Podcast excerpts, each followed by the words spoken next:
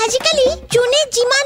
যায় তাৰে photo upload কৰে আৰু এনেকুৱা দেখুৱাই যে বিৰাট এনজয় কৰিছে তাৰ পিছত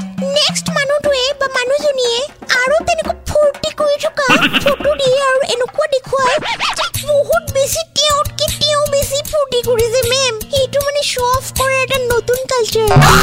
আৱাৰ স্কুল ষ্টুডেণ্টছ আৰ সব ৰাইট জতুৱা ঠাচ আমাৰ ভুল হওক বা শুদ্ধ হওক আমাৰ স্কুলৰ নাম কিন্তু নাম্বাৰ ওৱান হ'বই লাগিব হা Red FM 93.5